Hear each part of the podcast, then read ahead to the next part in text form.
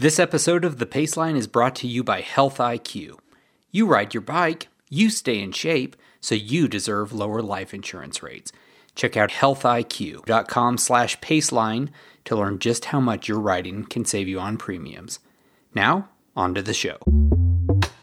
On the Pace Line, we attempt to settle the great debate lycra or baggies, and we turn to a clothing designer for help. We're not going after the guys that are, are racing every day, you know, and the guys that are racing, they're not, you know, 99% of the time they're they're training. Right. And you know that's why swimmers wear, uh, you know, they wear their drag suits. It's other every other athlete wears. They're not wearing their racing suit and trying to be as fast as they can just to go out for a great ride and hit it hard and enjoy it with your friends. And what if there was a lotion that could allow you to push harder? Well, there might be. We put them on the bike and we put them through the exact same test twice um, and measured blood lactate levels. Uh, and, and what we were trying to see is what is the difference? And, uh, and we showed that we were able to, uh, to lower blood lactate by almost 18%.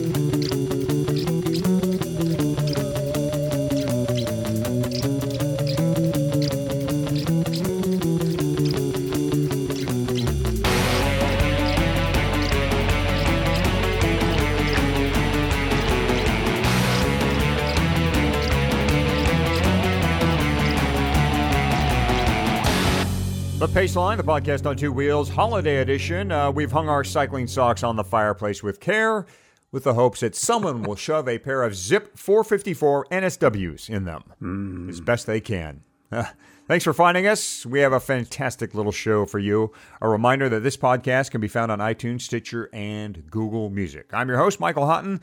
The Paceline, also voiced by the Fat Cyclist, aka Fatty, who has uh, recently folded his blog into the home of the Paceline, Red Kite Prayer. So, Fatty, uh, how do I drop your reference now? Is it fatcyclist.com? Are you Fatty with RKP? Where do I where do I establish you? Fatty with RKP works good for me. I mean, that's uh, I just put up my first post uh, yesterday evening, and it's actually about World Bicycle Relief, and I am pretty excited about the generosity that RKP and Friends of Fatty have been showing so far for the WBR Grand Slam.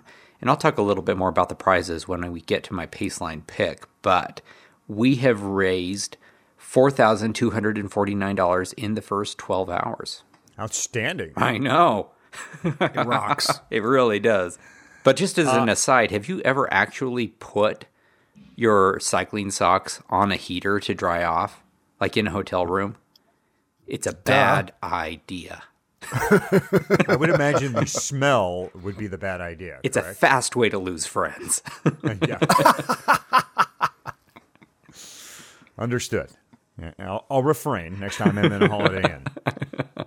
And so, Fatty, now that you're on RKP, does that make Patrick your boss? no. It makes yeah, yeah, not, it makes, not. it makes me Patrick's boss. it was it was a hostile takeover. Patrick Brady, of course, the publisher of Red Kite Prayer. So, how's it going, guys? How is this merger of blog giants progressing, and, and what's been the reaction? Uh, you know, the reaction has been tremendous. Um, Fatty's readers have just been the loveliest bunch uh, of of new, um, shall we say, blogging immigrants. Um, you know, they've come, they've uh, they've commented. Uh, it's been cordial. Um, they've had questions. You know, they're curious. Um, I got some emails because we had a, a spam filter that wasn't letting some people uh, comment, and we got that straightened out. And I wouldn't have known if if the new readers hadn't bothered to tell me that you know they weren't able to get through. Um, so there's there's just tremendous interaction with the with the readers. Um, I'm really gratified for this. I'm a very lucky guy. And I've got to say that uh, my readers, uh, for my final post that I put up, uh, and it's still there on fatcyclist.com if you want to check it out, um, around 165 people have left uh, thank you comments uh, for the 12 years that I wrote over there and have really uh, been very touching. Uh, honestly, I've had to kind of read them in small batches, uh, and I'm replying in small batches just because um, uh, the generosity and kindness that people have shown is a little overwhelming. I, I tell you, cycling people are the best people, and the generosity and community that uh, we have uh, on our on our little independent sites. I think is uh, the best that the internet has to offer, and I mean that yeah. completely without hyperbole. Yeah, this yeah. is not this is not unlike being on a ride and you're riding along. Mm-hmm. Maybe you're with friends, maybe you're not. You run into another group, you join up, you say, "Hey, how's it going? Good. Where you going? We're going this way." Everyone now suddenly the Fat Cyclist Peloton and the RKP Peloton, they've merged, they've come together, they're riding in the same direction. Yep. And suddenly we're all having the same conversation or different conversations within our group, but now we're just one massive sure pace line or peloton moving along. New voices, same conversation, and uh, kicking off by doing some good. I mean, this is you know what we're doing with World Bicycle Relief is my sort of first foray into RKP is really gratifying to see. Mm-hmm. Cool. It's really cool. And if I may, I, I really need to take a moment to say what a remarkable thing it is that, you know, we've both developed independently readerships that are just utterly troll free in mm-hmm. the comments. Yeah. Um, it hadn't occurred to me that one of the reasons that Fat Cyclist and RKP would be a good fit was because we had already taken the time to cultivate – you know a civil discourse in our comments sections, and um, yeah, to see that blossom the way it has, um, dude, it's it's just tremendous. It really is nice to see. Um, one of the things that I was real clear about right from the beginning, and what you've been real clear about, is I, I, always phrased it as living room rules. You're welcome to say anything on my comment section that you would say to me in my living room. Um, yeah. I called it a dinner party. Okay, yeah, yeah, and really same kind of same kind of thing, right? Uh, if you wouldn't say it face to face at my home, don't say it at all. Um, and people understand that, and you know, for the most part, you just don't see the trolling that you uh, see elsewhere on the web. And yeah, so these are folks who maybe come from different places, but they already have, in many ways, the same culture. So, yeah, I mean, we're, we're patting on ourselves, we're patting ourselves on the back, perhaps a little too soon, but it sure seems like uh, it sure seems like a good fit, and I'm really looking forward to uh, our audiences getting to know each other better. Well, it's really interesting you guys uh, bring up civility mm-hmm. because there seems to be a lack of it right now between two major groups talking about the organizers of our favorite Grand Tours, uh, the Vuelta, the Tour de France, and of course the Giro and the Tour of Flanders uh, as well, and the UCI. Yeah. Uh, these two groups have decided to uh, stage a battle, an email battle, and a social media battle over the number of riders per team that should be allowed in the races. In, in case you haven't heard, the three Grand Tours and the Tour of Flanders are reducing team sizes permitted in their respective races. The Tour de France, Giro, and Vuelta going from nine to eight riders, and Flanders going from eight to seven. There's a written statement from the General Assembly of the International Association of Cycling Race Organizers, a, also known as AIOCC. They cited two major reasons for this change. This would be the race organizers. The first being to improve the safety conditions for the riders with a smaller peloton on roads equipped with more and more street furniture. The uh, second, which is a, a fortunate consequence of, of the first, is to make it more difficult to dominate a race as well as enhance conditions for events to offer better racing for cycling fans. Um, definition there stop Sky from winning the Tour de France. uh, the, UC, the UCI has issued a short statement in response rejecting this change. The UCI stated that team sizes would remain the same for the 2017 season in direct opposition to the race organizers' statement. These meetings, these discussions, have not taken place in the same room. In other words, the race organizers and the UCI have not been meeting on this subject. It was just one telling the other how it would be. Yeah. And that's the whole um, problem, isn't it? It is. Yeah.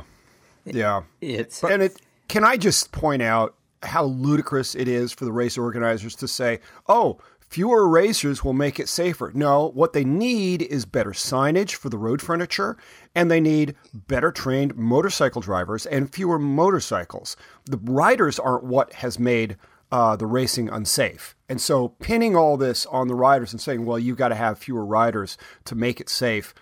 Look, you can make a reasonable uh, argument for why you might want fewer racers on the road, but posing it as one of safety is completely unreasonable because they're not the source of the accidents. Yeah.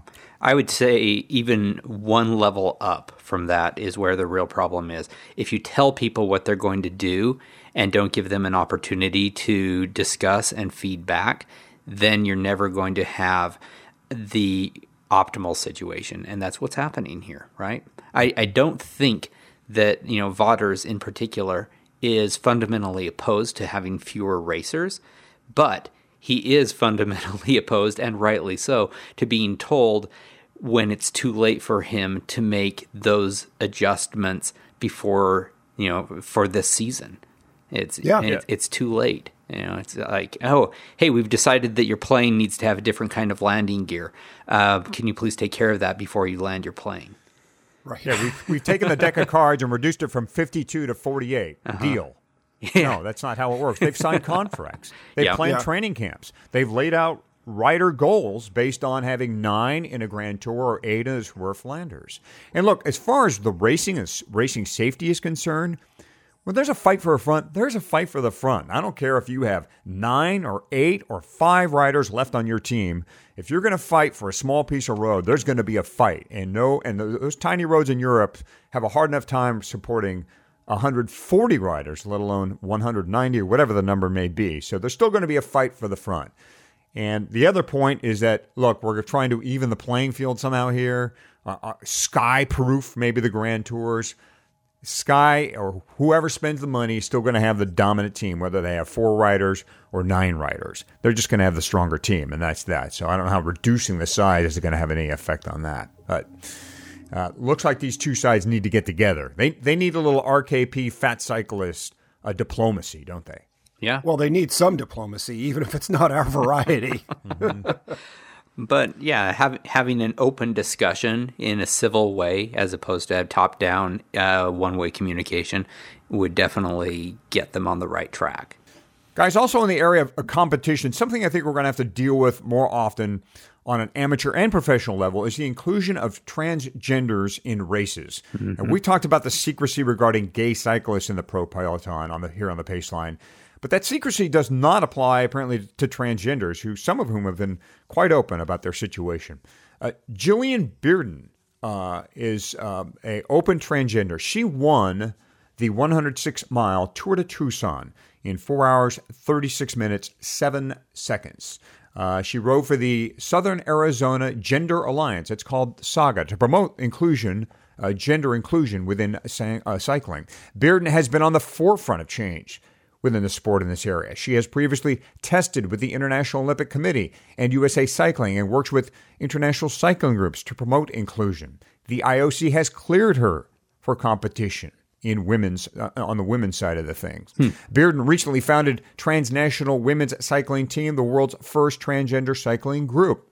Uh, the team debuts in 2017. She said, "We are at a moment of time, especially now, where not only do we have to come out, but we have to be positive. We have to come together in solidarity and move this country in a direction that is accepting of all. Of course, not everyone is happy about her win at the Tour de Tucson. Um, they're confused by it, they're upset by it. Some people have said that she has cheated other women out of uh, potentially either being in the event or rising to the top of, of their respective categories. Um, Guys, how do you feel about uh, transgenders finding their way, first of all, out in public and being open about their situation and in competition? Look, this is a difficult road for anyone to travel, just from the standpoint of coming out as transgendered. Uh, it's just it's an awful uh, it's an awful experience in terms of you know gaining acceptance and you know wrapping your head around the journey you're on I don't envy anyone that. And, you know, certainly this isn't just some little lifestyle. Oh, I think I'll re- wear red today. Um, and so, you know, I, I really feel for anyone who's who's made that part of the journey and then realizes, oh, um, now I've got to undertake it all over again from the standpoint of an athlete and gaining acceptance. Mm-hmm. That the UCI has even taken this on as, you know, we need to look at this, we need to examine how we integrate these athletes into the peloton is tremendous. This is one bright spot in, in terms of what the UCI does. Mm-hmm. Um, and, you know, I think with their stamp of approval that, you know, we've looked at this, we've examined this athlete, you know, we've talked to them, etc. Um, you know, and I think some sort of uh, you know blood profile so that they know, okay, we've we've got this athlete here who doesn't have you know completely uh, you know say uh, male level of testosterone competing in a women's race. I think that's the biggest single thing most people uh, are concerned about, at least in terms of what I've heard from friends and what I've seen in social media, is the idea that you know, a guy is competing in a women's event. Um, and I think that oversimplification that people sometimes look at that uh, with is uh, fundamentally the problem. You know, they need to. Uh, it would be nice. I, they don't need to, but I'd really appreciate it if they looked at uh, just how complex a situation this is for the athlete and um, how hard these athletes are working uh, to be assimilated, you know, into this population to be accepted, and you know that they want to be out there and competing. Um, I, you know, I think it's great. Uh, yeah. You know, I like a big diverse world. And, and with governing bodies paying attention and testing the athletes, the athlete then can then regulate themselves on a prescription level with hormones to make sure that they're in line with the gender they want to that they identify with. And so it can all be controlled. It's not like somebody is trying to just gain an advantage by saying oh i'm suddenly a woman. Like if michael houghton decided oh i'm going to be a woman because i want to go dominate. That's not what's going on here. The mm-hmm. person is yeah. saying i'm on a race. I identify as this gender. Now i'm going to go get checked to make sure that i am in line with my feelings about myself. And that can be done. The ioc has the ability to do that and has done that with with Jillian in, in her instance. So um, there should be no doubt there. I think biologically what what is going on. Um, not all transgenders, by the way, dominate their sport. If you're worried at all about that, Chris Chris Mosier is a duathlete. He became the first openly transgender on a U.S. national team, and Nike ran this spot honoring Mosier uh, for his bravery. This is Chris Mosier. Morning, Chris. Morning. Chris is the first transgender athlete to make the men's national team. Hey, Chris, how'd you know you'd be fast enough to compete against men? I didn't. Or strong enough? I didn't. Yeah, but how'd you know the team would accept you? I didn't. Or that you'd even be allowed to compete? I didn't. That must have been tough. Didn't you ever just want to give up? Yeah, but I didn't. Now, this year, Chris represented the U.S. at the Sprint Duathlon World Championship in Spain, where he placed 26 out of 47 men in the 35 to 39 age group. Not exactly dominating. Mosier has also been an advocate for trans inclusion in sports. The athlete reportedly played a role in pushing the International Olympic Committee to adjust its guidelines to allow transgender athletes to compete without first having to undergo gender reassignment surgery. So, hats off to Chris Mosier, too, and hats off to uh, the inclusion of you know everybody in in our sport. We say let's let's keep it open. Let's keep open minds about um, the situation. Um, another cool thing I came across this week, guys, uh, regards the Dirty Kanza, which Fatty, I believe you uh, might have on your calendar in the future. Boy, I sure want to do that race. Uh, I, I, fear it, and yet I'm intrigued by it. Uh, I haven't ever read any story or talked with any person who says, "Yeah, it was a pretty good ride. It was it was pretty easy. Had a good day." it's right. it's all stories about suffering and determination, and yeah, that draws me right in. And how about the, the hammer? new Leadville? Is, is, the hammer interested? Oh yeah, she's interested. Um, I, have never actually asked if she's interested, but I'm just going to assume that she's interested. Well, she has a great opportunity here because Dirty Kanza Promotions has made an announcement for the 2017 race when registration opens up of the 1,000 spots for the 200 mile race. Uh, 200 will be reserved for women. It's a step towards equality, according to uh, Kanza operations manager LeLan Dains, who conceived of the 200 Women Riding 200 Miles project. And the race is doing more than just uh, reserving spots in this case. Dane says women face a few extra barriers to participating in these long endurance events. The DK200 actually conducted its own poll and they found that there was still an underlying sentiment that women are responsible for more than half of the childcare and homemaking responsibilities, uh, giving them less time to train, of course. Women were also not as frequently raised in bicycle culture as men, so often felt less confident doing repair work, which you're going to need at Dirty Kanza.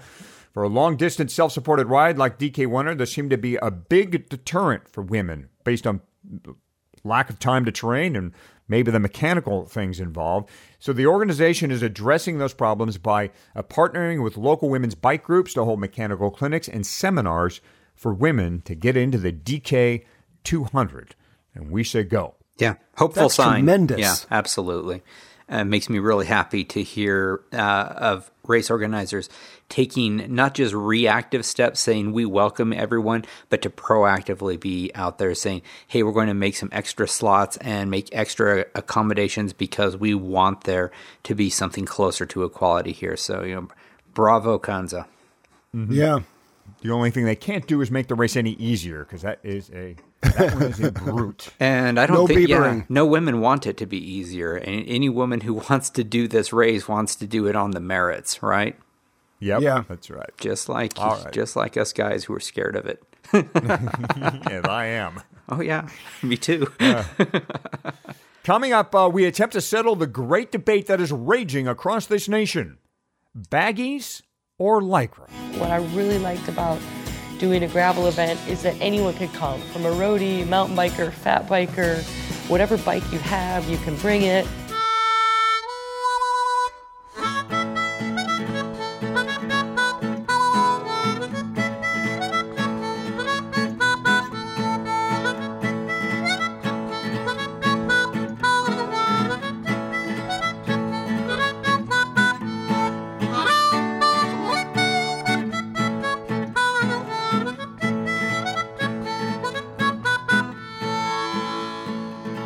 The Paceline, the podcast on two wheels. To Fatty, uh, Patrick Brady of Red Kite Prayer. I am Michael Houghton. I'm still struggling with that Fatty. A Fatty of, of Red Kite Prayer. That's right. Still, fat, fatcyclist.com, by the way, folks, still exists. You bet. For as long as Fatty is, is keeping the domain going. So you can still find things there, but we'd encourage you to go to RKP to find all things Fatty. You bet.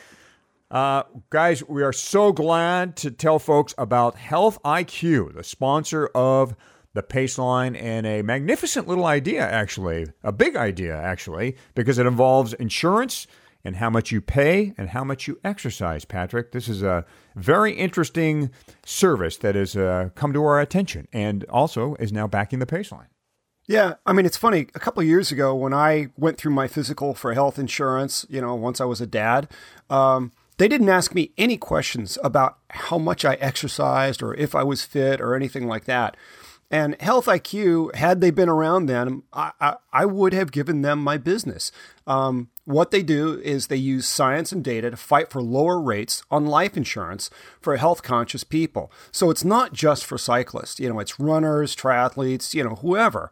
Um, and you know it, it's it's basic science. They they have data that shows that avid cyclists have a 45% lower cancer risk, 18% lower heart disease risk, and up to 28% lower risk of early death.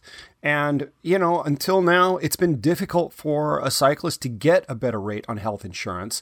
Um, and the reason they're sponsoring us now is to let people know that it is possible to get better rates because of their active and health conscious lifestyle. So they can go to Health IQ. We'll have the link uh, in our show notes. And there are quizzes they can take and they can get quotes. Um, they've got, you know, some of the biggest, uh, biggest insurance companies on board, like New York Life. Yeah, go to healthiq.com forward slash paceline to find out more, or just head to redkiteprayer.com, uh, find the Paceline podcast, and if, as Patrick said, we'll have a link to Health IQ in our show notes. Again, that's Health IQ for your best insurance rates, especially if you are active and love to ride bikes like we do. Thanks again, Health IQ, for backing the Paceline. Uh, the Voice, American Idol, Dancing with the Stars, The Amazing Race, Top Chef. You thought you'd seen it all. In reality TV, and along came this. One of the toughest cycle races there is. Eight celebs have eight weeks to take on the world's toughest challenge. Oh, God, I'm so screwed. There's a good chance you'll get seriously hurt or you'll die. It's going to be brutal. Tour de Celeb, Monday at 7 on Channel 5. Yeah, uh, that's a new reality show in Britain, Tour de Celeb. It's following eight celebrities on their journey to train and ride the Etape du Tour. That's that big cyclist sportif event that allows amateur cyclists to race over the same route as a Tour de France stage. Here's the catch, though. Each participant must ride 25 hours each week in preparation for the mountainous 140 kilometer event. Patrick, have you ever logged that kind of time? Oh yeah, yeah, I have 25 uh, hours was, in a week. Wow. Yeah, that's, that's stupendous. That's a big week. It's it's a very big week, and I've done it maybe a half dozen times in my entire life, and I find that absolutely hilarious. I wish I was in the UK so I could watch this show. I'm not one for Schadenfreude, but this is a train wreck that will be unfolding each week. Um, it, you know, logging a 25 hour week is difficult for a really strong trained cyclist. It's not an easy thing to do. And to do it week after week after week. And you know, oh, what? It's it's an 8 week thing. Um it's you know, you're going to need rest weeks in there. Mm-hmm. So to keep doing 25 hour weeks, you know, four, five, six, seven, eight weeks in a row, all of these people are just going to completely break down. Well, well do, um, do, you that think would that be the point of reality TV? I think.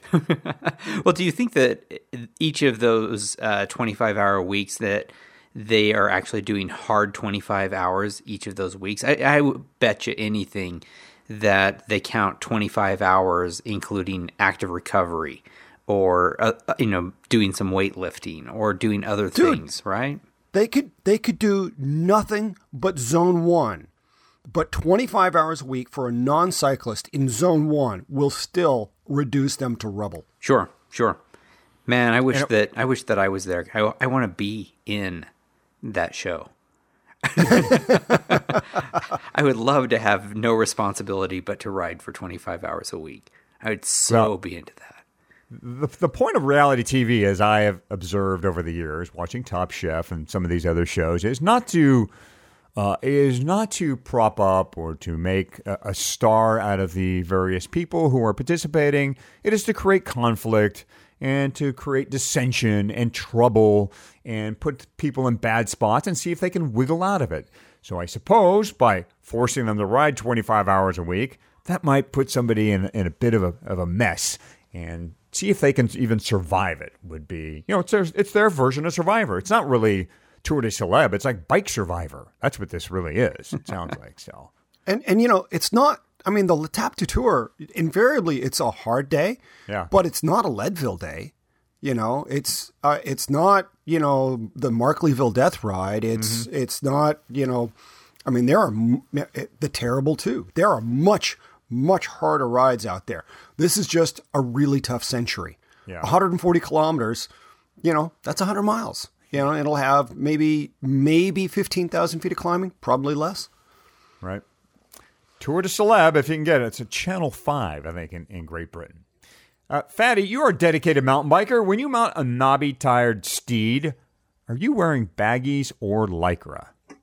Uh, lycra 100% of the time. I don't even own Why? a pair of baggies. Why? wow. yeah, I um when I am riding, um, I want the chamois tied up against me, and I don't feel like I need to have anything hiding the fact that I have a chamois tied up against me. I'm not.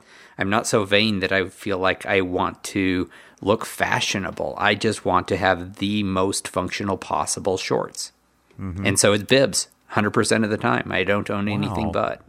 Wow. Uh, I mostly wear Lycra too, but recently I got curious about baggies and why many mountain bikers prefer them.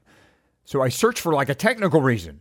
And, and yeah, if you wear padding or ride through lots of brush, there's a practical purpose for the loose fitting short. Obviously, with pads, you'll go over your, you know, if you wear knee pads, the baggie will hang over the pad a little bit. Um, if you ride through brush, you're not going to tear up your nice Assos. Uh, but the predominant explanation I found was that the baggy crowd simply did not want to be seen walking around in tight fitting shorts. Mm-hmm. Even though Yeah, mountain that's bikers, what I heard. yeah, Yeah. even though mountain bikers ride in the least crowded places of all of us, they simply did not want to be seen with tight lycra on. That's straight up Right. vanity, as far as I'm concerned. yeah. Uh, so, as this was kind of hanging over my head, I ran into this cool product actually while cruising downtown Leadville. a company called Eleven Pine. They make shorts that walk the line between baggy and lycra. So I grabbed some time with the founder of this product, Jeff Curran. The name 11 Pine, does that mean anything? And what is 11 Pine? So, Eleven Pine is a new cycling apparel company, and the name comes interestingly from I grew up. Well, I love the mountains and the ocean, and hard. It's hard to figure out a name, but my folks they live nearby the ocean on 11 Pine Street, so that makes me think of the, the water, and the pine makes me think of the mountains, and most importantly, you got to make mom happy. So, uh, 11 Pine became the name. And is she happy? She is very happy. Excellent. She's fantastic. So the reason why I wanted to talk to you is about, you know, there seems to be a rolling, ongoing debate between mountain bikers and roadies, lycra versus baggies. What do I wear? Why do I not wear lycra? Why do I hate baggies? You've kind of split the difference here with your product. Is, am I stating that accurately? Yes, so we've we've developed something that I think is revolutionary and, and can transform cycling. So we've developed shorts that transform from tight fitting, like spandex and lycra, to more like baggy when you're off the bike. And uh, I come from this separate from both the the roadie camp and the mountain biking camp. So I think I, I grew up playing hockey and lacrosse, and particularly in, in lacrosse, we uh, my college coach used to make us wear sweatpants when we'd practice, and then games we'd wear shorts. And then uh, afterwards, I did a lot of biking, uh, a lot of road biking. I do a lot of mountain biking now. Particularly, I did a lot of triathlons, and I just never understood why uh, cycling, in uh, particularly on the road, there was never an option to wearing um, if you want to have some performance and comfort to the spandex, wearing the kits. And uh, so I went on an endeavor, and it took a lot of prototypes, and we developed and patented a system uh, and shorts that are truly amazing and I think revolutionary. Describe that system. How do, how does it work? Since we're on a podcast here and we don't have visual, Yeah. basically describe how you have split the difference between a tight lycra short and a baggy short. Sure. It, it's so simple and obvious now, but it took us about 12 uh, prototypes. But what it is, it's a simple zipper system. So there's mesh paneling on the sides of the shorts and a zipper. And you simply just pull down the zipper, and it's four way stretch fabric. It's very durable and breathable. And then on the end, we have a little uh, tab, a Velcro tab, because it's going to fit everyone differently. I wish everyone had was the same body type, but we have a tab so that it, it uh, closes off on the leg. And so when you have that system down and closed, you are all aerodynamic, form fit.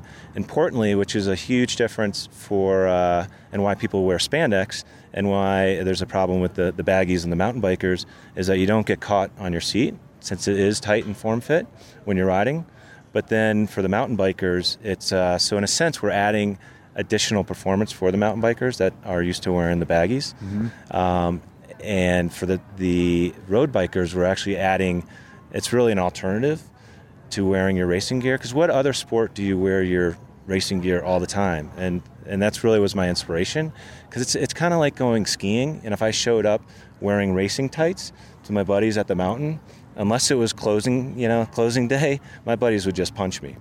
But unfortunately for the uh, for cycling, there really has there's never been another option for both performance, comfort, but now you also have fashion both on and on the bike. So Suffice to say, you've heard both sides of this. I guess it's an argument. I don't wear baggies because that's for mountain bikers, and mountain bikers saying, I don't wear tight lycra because I don't want to look like a, a goofy roadie. I mean, you've heard this argument, right? yeah, yeah. It's and it's it's ingrained in the cultures. It's certainly ingrained in the, in the in the road biking culture as well as the mountain bike culture, and people are very hard on, on both sides. I think you're seeing a drift between the two. In road biking, you're, you're seeing bikes um, becoming more comfortable. People aren't trying to just get a, a, quarter of an ounce lighter now. You're seeing thicker tires. You're seeing more comfortable bikes. Uh, I think you're seeing the same thing in, in, mountain biking. You're seeing you're actually seeing more people in, in lycra because they don't want to get caught in their seat. Um, you're seeing a mix of that. But you know what's also interesting is when I launched this, I was focused on the guys. That it's a guy's problem. You know that guy walking around in spandex in the coffee shop and the brewery. But uh, and I wasn't even going to launch with women's shorts, but fortunately I did because we've sold out of our women's shorts already. Uh, I just launched two and a half months ago.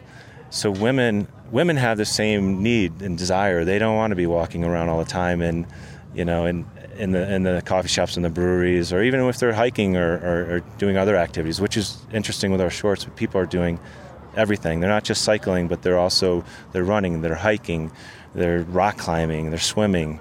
Um, but I'm sorry, sorry to bounce no, no, around. It's okay. But it's uh, the women.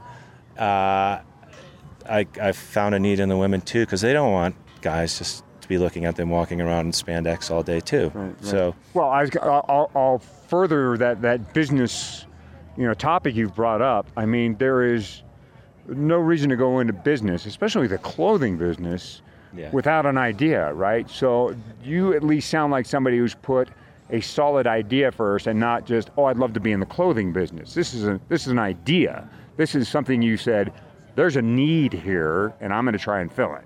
Exactly. I, I, think it helps. So my background is not in, in the cycling apparel uh, or even apparel, and I think that helps bring a completely different perspective.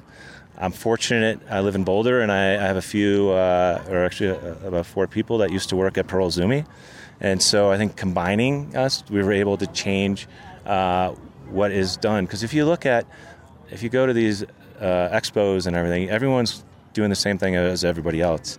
And I think for the first time, we're able to step back and uh, do something different and mm-hmm. meaningful.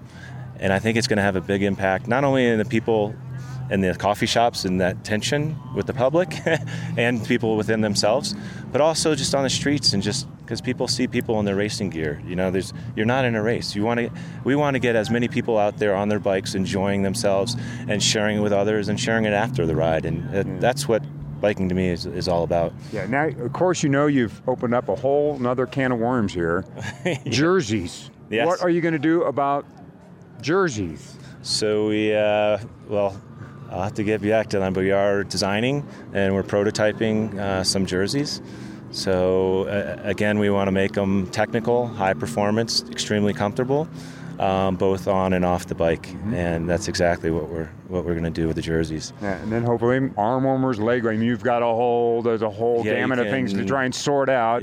Body armor, there's stuff down the road, but you started with exactly. shorts. Now, exactly. if I were to pin you down, and you had to choose you had a pair of baggies sitting there and a pair of lycra. yeah. Could you? I'd go. I hate to say it. i would lean towards the baggies, um, unless you're unless I'm in a race, then I'll go with the the lycra. Mm-hmm. But um, I'm I'm about comfort, and if I'm not in a race, you know, we're, we're actually thinking of advertising that after 30 miles, we're a half second slower. If you really care about that, um, then so be it. But uh, at the end of the day, we're you know we're not going after the guys that are, are racing every day. Right. You know, and the guys that are racing, they're not. You know, 99% of the time they're they're training. Right. And you know that's why swimmers wear. Uh, you know, they wear their drag suits. It's other every other athlete wears. They're not wearing their racing suit and trying to be as fast as they can just to go out for a great ride and hit it hard and enjoy it with your friends. Well, good luck with the product. Thank Here's you. to finding the middle ground and hopefully settling a long and bizarre argument about what people it should wear. Bizarre. As long as everyone's happy and getting on their bikes and enjoying that, uh, that's most important. Right. So, Michael, thank you, thank you so much. Thank you. Again, that was Jeff Curran, founder of Eleven Pine. Um, they, you know, it's a small company still. They just have uh, two pairs of shorts out right now, two models: the Crank It Up and the Uprising. 140 and 130 dollars respectively. That comes with a liner. It's 100 bucks, uh, under 100 dollars actually without a liner. I've been wearing both models. They're great. Um, the crank it up is a little tougher, more mountain bikey, you know, better if you're in a brushy situation. And then the uprising is a lighter weight, more uh, uh, material that would be more suitable on the road. Although I've worn them uh, mountain biking well. Again, it has a zipper down the side, right down your IT band, that allows the shorts to open up or close if you want them tighter. Uh, a tighter fit, a little more of an arrow activity, and then a little Velcro strap at the bottom um, around the gripper area that that further tightens the short up. Great, great product, great idea. Could use a little a little pizzazz in there. I think needs a you know some some coloring. He's gone with basic gray and black right now. Um, now, despite Jeff's attempt at being nonpartisan, the video on the Eleven Pine website does take a funny swipe at the Lycra crowd. we could go home and change out of our kits first. We could. Would take us no time at all. But we won't. Instead, we'll walk right into that crowded cafe dressed exactly as we are right now. In this super functional but hideously form fitting spandex. It won't be awkward for anyone. Despite the fact that even in my limited peripheral vision, I can clearly see every nook and cranny of your manhood. Again, that's uh, the Eleven Pine crowd having a little fun with, with the Lycra crowd. Um, guys, um, I hope we've uh, opened your minds up to to wearing baggies. Patrick, I don't think I, I checked in with you. Are you do you have a pair of baggies in your wardrobe? Well, yeah, I do. I mean, the funny thing for me is I want to show up wearing whatever everyone else is wearing on the Mm-hmm. ride. and so if I show up as the only guy in Lycra and everyone else is in baggies for a mountain bike ride, I feel silly. and conversely, I don't want to be the only guy in baggies showing up when everybody else has their team kit on. Um, so, I mean, this really appeals to me. And I I'm the opposite. I love showing up um, in the baggies when everyone else thinks it, it's a Lycra ride. I go, oh, and they look at me like, what What are you wearing? Oh, it's a it's a pair of comfortable shorts. That's why. And I show up wearing bib tights because they work all the time for every single ride. I keep bib tights on always. I just have baggies on over them. Okay. Yeah. In fact, the the liner that comes with the 11 pine, I generally because it's not a bib type liner, mm-hmm. I generally go with my own bibs underneath and then wear the 11 pine shorts as an outer when I do wear them. But it's great. In fact, if it's a little cold out too, it's a great way to add a layer without putting on knee or leg warmers. So I'm digging the baggies. And he makes a great point at the end. You know, as long as you're out there riding, you know, if this if this is what you know gets you off the fence, fantastic. Have for it. I'm I'm not saying that my way is the only right way, although it is. Um, it, if if uh, you know whatever it takes to get you out on the saddle, right? Have a great time. Yeah, all right, Fatty. We'll get you in a pair of baggies yet. Uh, coming up, a, a new cream that aims to cut off the pain of lactic acid. That's next on the Paceline. I can totally see every millimeter of your disgusting undercarriage. Looks like you've got a human brain attached to an eggplant down there. But I thought this outfit was discreet. Oh, it's the total opposite of discreet. Indiscreet. Yes. Bordering on repulsive.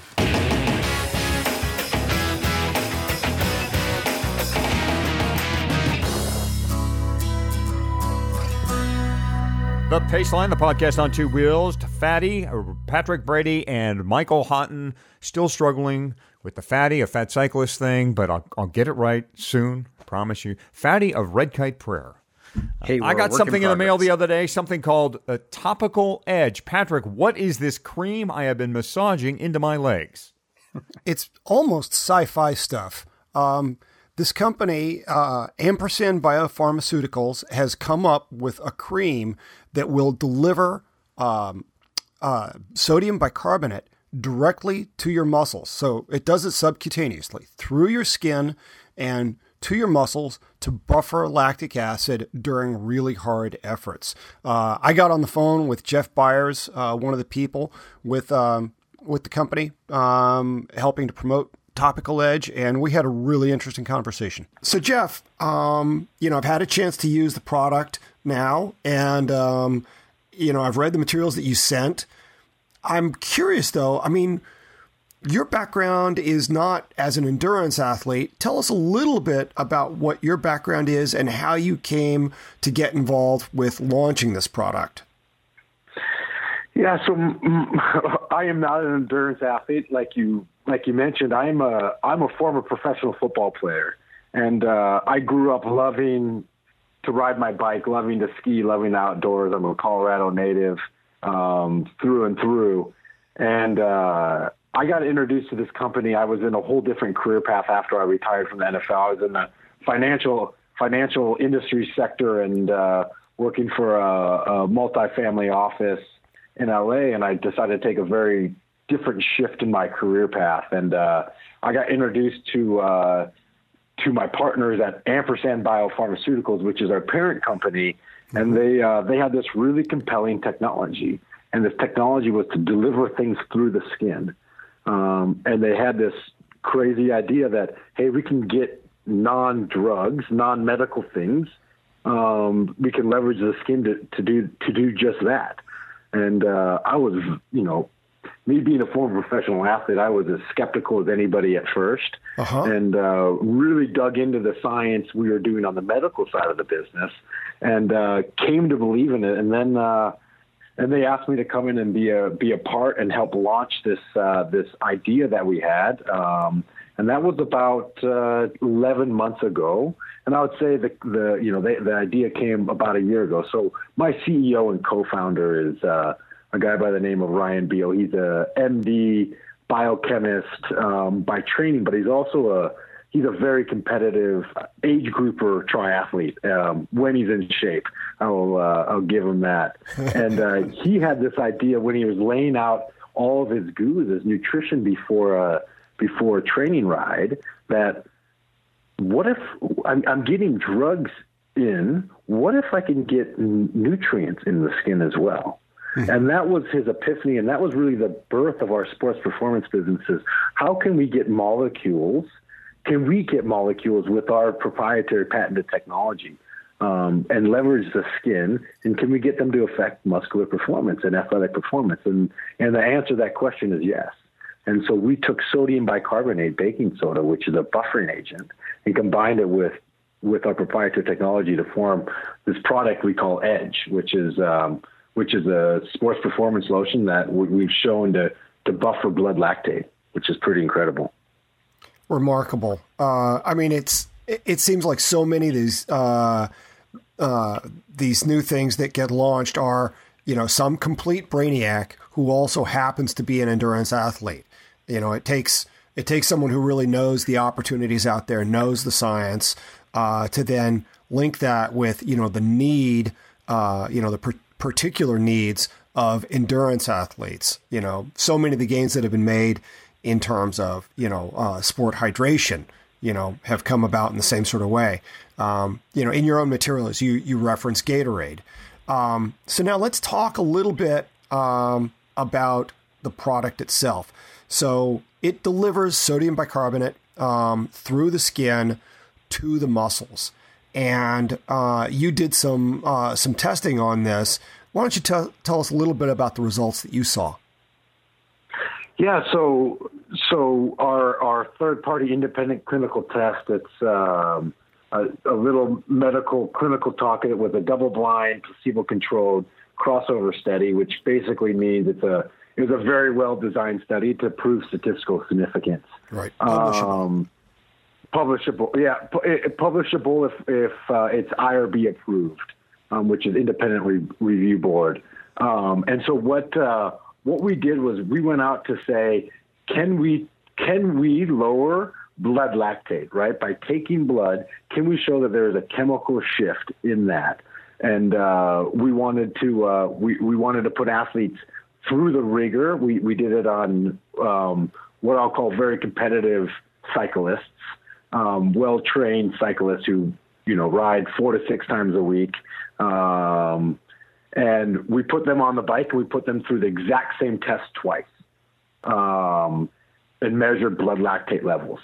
Uh, and and what we were trying to see is what is the difference, and uh, and we showed that we were able to uh, to lower blood lactate by almost 18 percent uh, on average. So it was, to be exact, 17.8 percent reduction in blood lactate, which uh, which in in in normal talk is is considered lactic acid.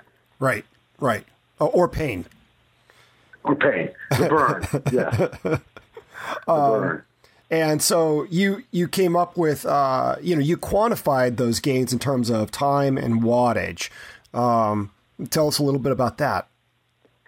Yeah, so so we, we showed in our test um, we did not show statistical significance in time or wattage, and that was not the the purpose of the test. The purpose of the test was really to to have people do a very similar um, bout work bout um, with with that similar with the similar threshold to show the, the decrease or increase in blood lactate. And so we did show um, what I'll call directional um, data with uh, with both time to completion um, of of the time trial in addition to improved wattage. But uh, again, that was not the the purpose of the study. Uh, we would uh, we are doing uh, uh, we are enrolling for the next clinical trial where we are our focus is to show improvements on power, on speed. Uh, we're going to do VO2 max, all the the whole array for a much larger, more in depth study on on edge. But we do know the implications for lowering um, lactic acid or blood lactate. What what does that mean for the athlete? Is as we know, when you can do that, what are the implications for call it the competitive elite cyclist? It's it's improvements in performance, it's improvements in recovery. As lactic acid plays a, a, a large role in both of those. And uh, when I think about what does it mean for the weekend warrior, which I would consider myself these days, um, it means that I can enjoy what I love a little bit more. And I love to, I'm an adventurer. I love to ride my bike. I love to get on the mountain. Um, I love to point my skis downhill. And uh, if I can reduce the burn and, uh, and, you know, enjoy being out of my saddle a little bit more and, and feel better the next day so I can do it a little bit more, that's a win for me as a weekend warrior. For the elite competitive athlete, back when I was a professional athlete, it was how do I get you know one tenth of, of a percent more out of my body. So it's it speaks to lactic acid speaks to to everybody who who enjoys enjoys to ride, run, whatever it may may be. If if you know how to push yourself and you enjoy, you know, going to going to the extreme, um, it's it's a benefit to you. Yeah, remarkable stuff. Um, so you sent me some just in time for the Gelati Cup, uh, a series of cyclocross races here in Santa Rosa that happened this past weekend. And um, you know, I I mean, I went in with an open mind, but I wasn't sure, you know, what I would see if I would see anything that I thought was more or less conclusive. And I got my answer uh, after the very first night of racing. Uh, Friday night, I had a 40 minute race and uh, according to my Wahoo ELEMNT, I spent 30% of that race, uh, more than 12 minutes, um, in zone five. That's between 163 and 171 BPM uh, for me currently. Um, it's uh, an amount of time in that zone that I haven't seen all season. Um, and so it was. It was a sort of thing. It was like, okay, that was somebody else. I must have been recording somebody else's bike. That couldn't have been me. Um, and you know, the entire rest of the weekend uh, was pretty similar. Not quite that drastic, but even on Sunday's race, um, at a point that I should have been pretty well done, uh, pretty well fried, I still had um, a remarkable day on the bike. Um, you know, I can't say that while I was out there, I felt like, um, you know, I had stellar legs. Um, but you know, looking at the data afterward and knowing what I'm typically like, um, I I don't I don't have any discomfort saying that you know, yeah, this made a difference for me. Um, it was remarkable stuff. Now, you advise people to put this on between 15 and 30 minutes prior to your workout or race. You say you only need one application per day, but practically speaking, you know, if somebody's doing um, a Gran Fondo and they're going to be out there six, seven hours. Will this be, you know, effective for six hours? Yeah, yeah. Um, so those are those are all great questions. So, like you said, it's Edge is a lotion. You apply it topically um, to your active muscle groups pre-ride, 15 to 30 minutes um, is is about the complete absorption time. And so when we talk about how long it lasts, that's a, that's a really great question. And and scientifically, I can't say that we have conclusive data on on the effect of it. What I what I can tell you anecdotally is we have uh, we've had a handful. Not we have a lot of people who ride centuries with it, um, and they have done half Ironman on one use um, which are you know in that four to five hour range. Sure. And now we also have we had three people in Kona um, at the World Championships use Edge, and they applied pre swim and they applied in T two. Okay. Um, is is the typical is is the typical thing. So if you're if you're getting off your bike and you're on hour four or five, um, reapplying Edge is not going to do your do you harm. It will actually, you know, it it will help because we do know that you're gonna your body will eat through sodium bicarbonate, eat through that buffering ability of of edge um, at some point in time.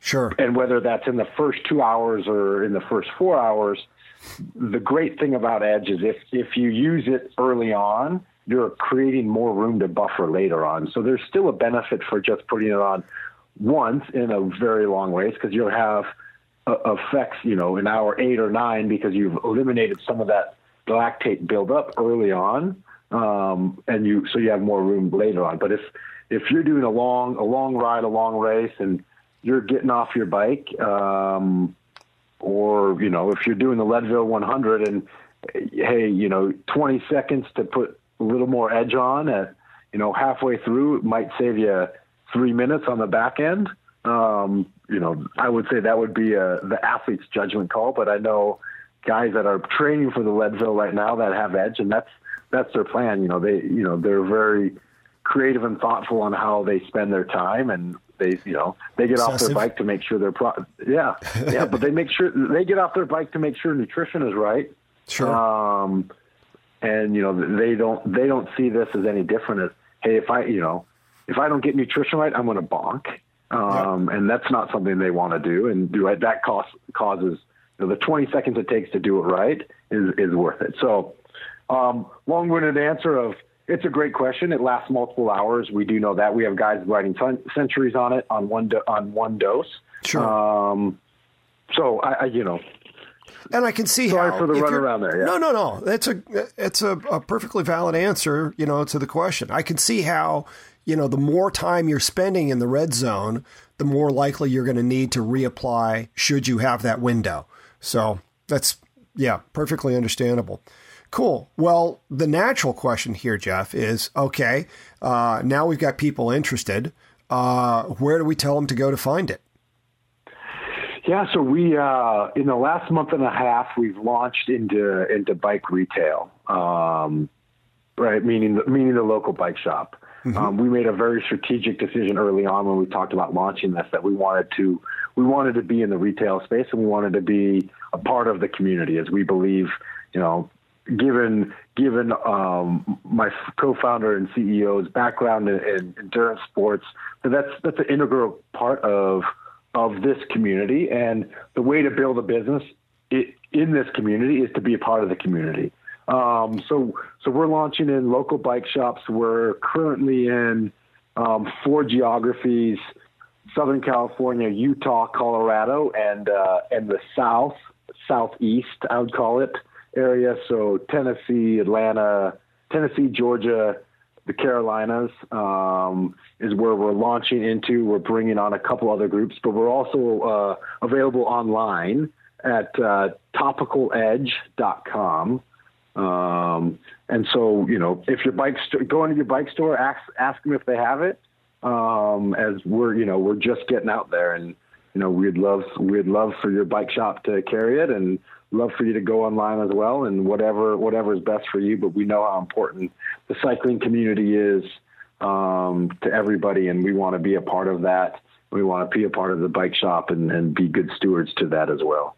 That's great that you're supporting IBDs. Uh, I know that'll be, uh, you know, welcome uh, a welcome message to our audience. Um, you know, and certainly we work with a lot of people who are uh, still focused on that channel uh, for availability. So that's awfully nice. Jeff, uh, thanks so much for the time. We really appreciate you doing this interview with us. Um, we will be in touch. Yeah, thanks, Patrick. Again, that was uh, Jeff Byers with Topical Edge. He's actually the general manager of the consumer division for that product, and obviously one of the great thinkers behind it. Patrick, interesting stuff. Um, you've obviously had some good results so far. Yeah, it's impressive. I mean, you know, you don't really feel that different out there. It's when you look at the numbers later because you still end up going all out. You know, you go until you can't go any harder, and it, and then it's after the fact that you look at the numbers and goes, at you know, my my Sunday race at the Gelati Cup, I averaged 241 watts uh, for a half hour race.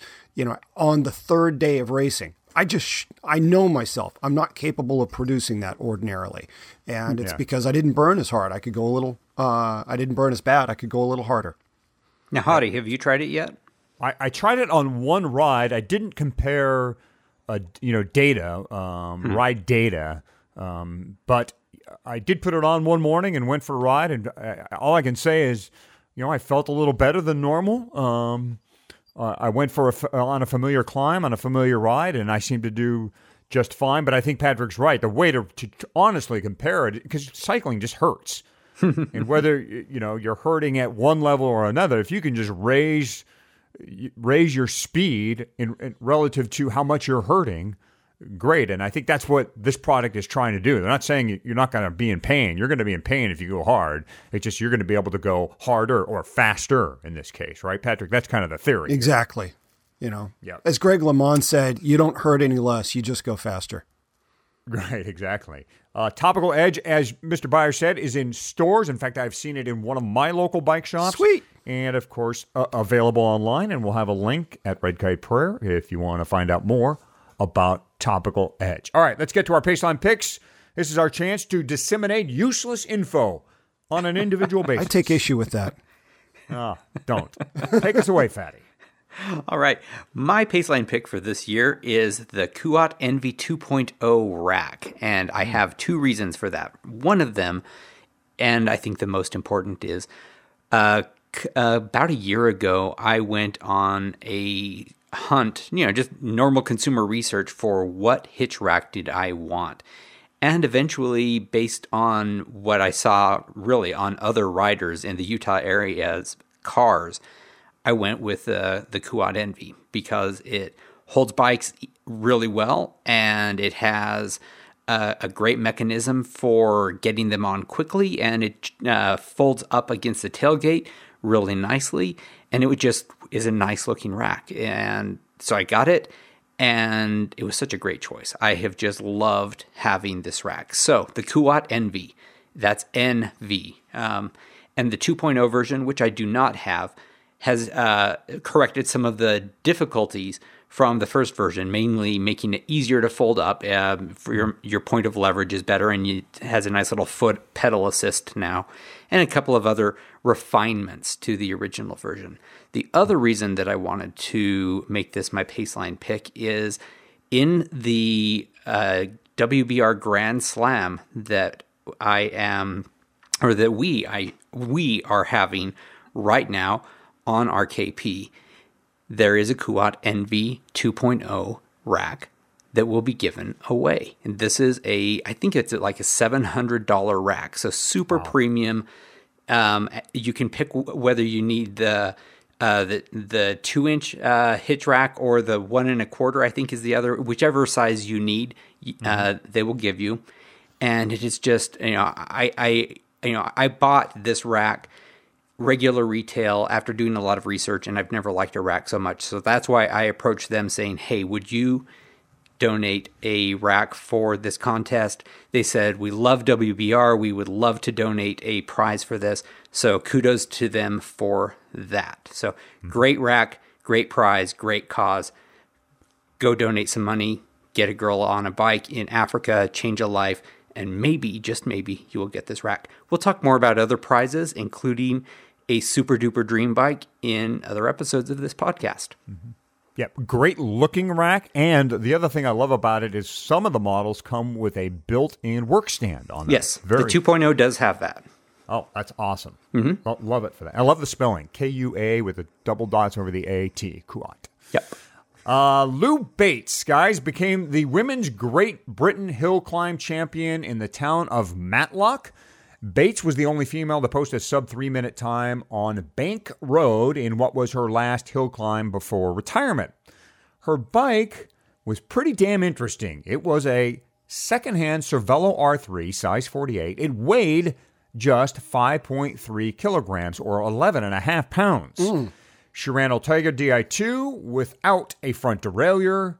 It was a one by setup with a 36 uh, tooth front ring and then she bouncer shifting between three gears in 18, 19, and 21. The bars weigh just 150 grams, the saddle 90 grams, rotor cranks, look pedals, Vittoria tires, brakes by curve.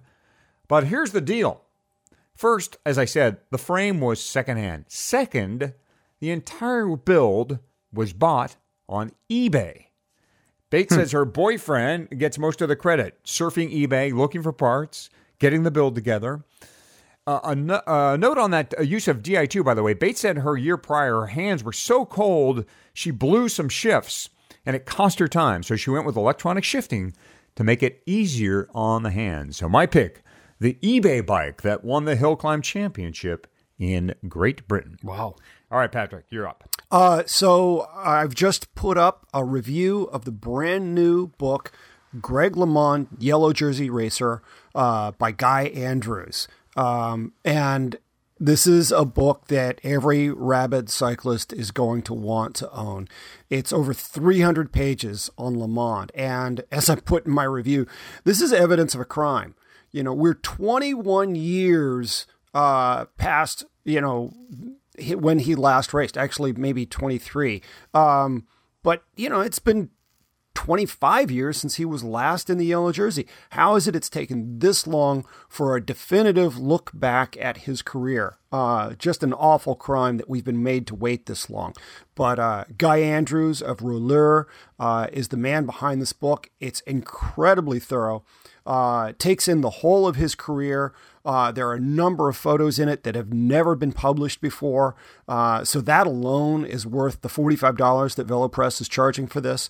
Um, it's just a tremendous book. I'm absolutely in love it, with it. Oh, and gearheads will love it as well because there's a look back at most of his racing bikes, certainly all the ones from his professional career, as well as a Cinelli from when he was an amateur.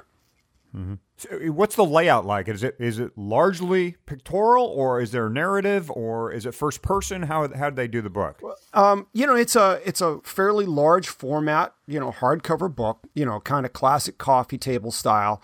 Uh, it's heavy on photos, but there's a lot of text okay. there. You know, it um, it's a thorough look at what his career was. It you know it goes back and digs into his results, um, and so you know it's um uh I guess it's, you know, it's kind of the perfect look at LeMond's career in that if all you want to do is look at photos, it's got photos. It's got photos you've never seen. Um, and it's got photos from races that you've seen, but you haven't seen these images from that race.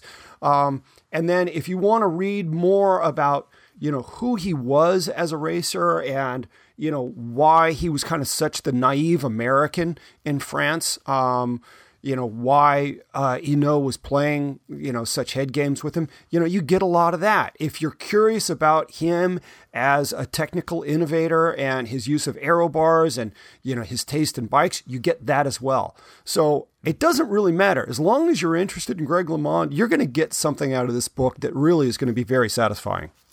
Cool. Something for the reader and something for the Instagrammer and all of us. That's great. Pictures and words. We love that. Uh, that is another edition of the Pace Line in the books. Uh, anything else from you, Fatty?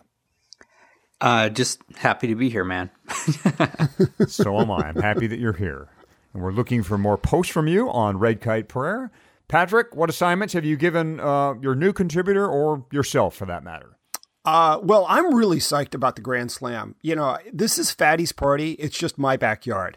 Um, and so I'm I'm just so stoked to be a part of this and to be able to lend a hand with it. Um, I'm a big fan of World Bike Relief.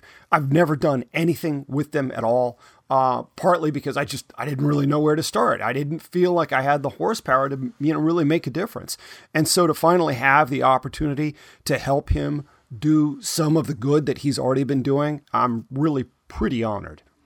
Oh, that's Cool. sweet of you. Uh, check out the Paceline on Red Kite Prayer. Links and notes pertaining to this show um, are along, uh, are there rather, and of course you can always leave us, leave us a comment. The Paceline can also be found on iTunes, Stitcher, and Google Music. Subscribe and rate us, please. Okay, time to clip in and go for a ride. Baggies or lycra, we don't care. be good to each other, and we'll talk to you soon. Maybe we should turn around. Man, we are really lost. No, wait. I recognize that crater.